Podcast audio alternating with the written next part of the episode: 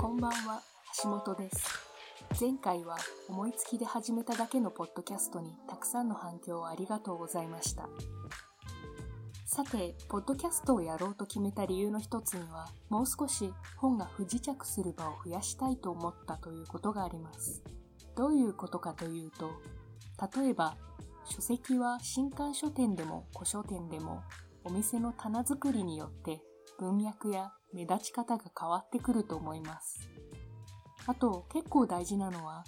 人の家にある本、親の本、祖父母の本、友達や恋人の家にある本、本の繁殖にとって人から人へ偶然伝わっていく動きは重要だと思っています。学級文庫や書店以外のお店や駅に置いてある小さな本棚なんかもいいですね。それが新刊書店や古本屋が閉まってしまうことなんかの機会の喪失によって本の不時着のチャンスは減ってしまいます。だから私も今まで活動してきた場所だけではなく、それ以外でも本をばらまきたいと思いました。いわば私は毛むくじゃらな動物で、くっつき虫と呼ばれるようなトゲのついた種を体につけて媒介しようとしているんです。もしくは未知の場所にも自分が食べる草や仲間の動物が見つかるのではないかと、そういう期待を持とうとしているとも言えるかもしれません。実際、前回 JG バラードの短編で話した際、ポッドキャストを撮った旨を英語でツイートしたところ、フォロワーではない人からいいねをつけられました。プロフィールを見に行ったところ、バラーディアンと書いてあったので、つまりバラードファンの方ですね。これもまた一つの不時着だなと思いました。やはりばらまかないことにははびこれません。本日紹介するのは今村夏子さんの木になった朝です。出版社は文芸春秋です。中短編集で全部で3編の短編が入っています。今村さんの作品は私は実は雑誌食べるのが遅いで初めて読みました。芥川賞候補になったアヒル、すごいですよね。で、待望の今村さんの新刊なんですけれど、初めに言っておくと、恐ろしい、あるいは居心地の悪い感覚を得られるような作品です。今村さんは暴力的でいうものではない恐怖とか不確かさとかそういうじわじわとした恐ろしさを書くのが大変お上手です。木になった朝、的になった波、ある夜の思い出の3編が全部で入っているんですけれど、それぞれ紹介していきますね。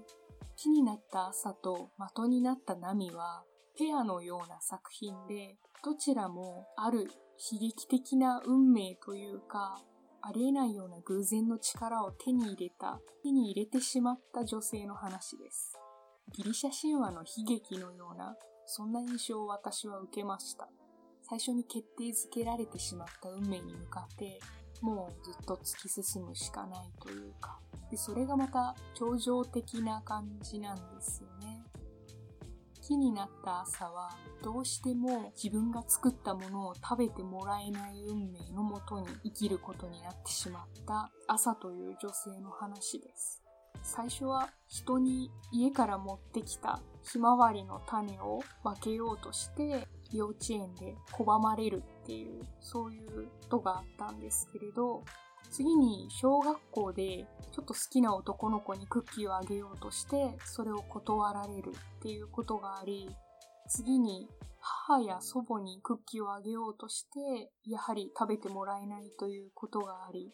飼育員になっても金魚が餌を食べてくれなかったり次々とそういうことが起こるんですね。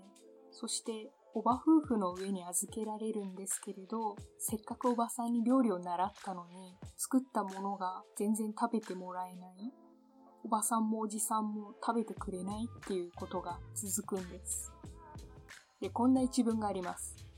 おじの残したものは、夫婦が飼っているマルチーズの餌になった。やんちゃな甘えん坊で、朝の手から与えられたもの以外なら何でも食べる犬だった。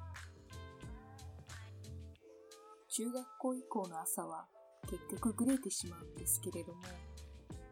そこでもまだ誰も彼女の渡したものを食べてくれないということが続きます。体この流れでどうやって木になってしまうのか、おそらくあなたが予想もしなかったような展開が待っていると思います。その次のお話、的になったナミは、こちらも実はある女性、ナミが保育園に通っているシーンから始まります。そこで彼女だけが投げつけられたどんぐりに当たらないという奇跡的なことが起こり、そこから6年生の悪ガキの水風船に彼女だけがぶつからないということが起こり、小学校に入ってみれば、ドッジボールで彼女だけがずっと当たらないということが起こっていきます。それからもずっと、一見彼女だけが守られているように見える、そんな特典にも見えますが、それは彼女にとってみれば他の子からの逸脱であり、呪いになるのです。木になった朝も的になった波もどちらも主人公たちは自分の定められた呪いに苦しむんですけれど実はこんな超常的なことに限った話ではなくて誰しも結構子供の頃何らかのオブセッションを抱えていたっていうことはあると思います今村夏子さんが本当にうまいのは子供の頃のまだ不確かだった頃の感覚、それを描くのが非常にお上手だと思います。それを描くのに非常に優れていると思います。よく村田沙耶香さんと比較されていることがあると思う作家性なんですけれど、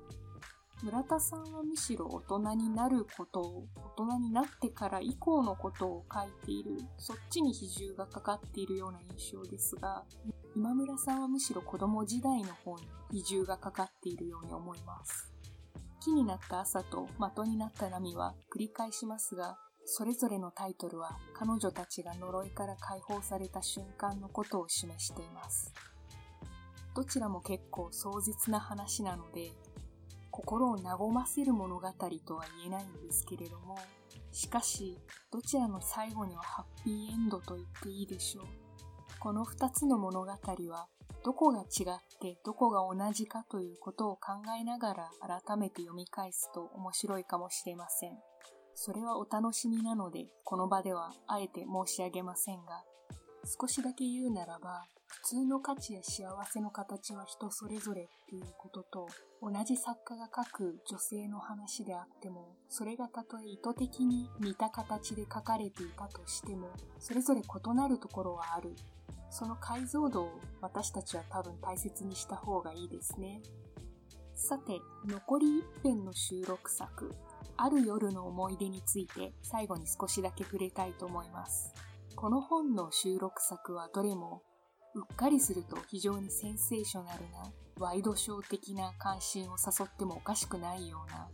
そんな筋立てをしていることが多いんですけれども最後の一つはとりわけショッキングです学校を卒業してから15年間無職で、いわゆる引きこもりであったらしい女性が主人公です。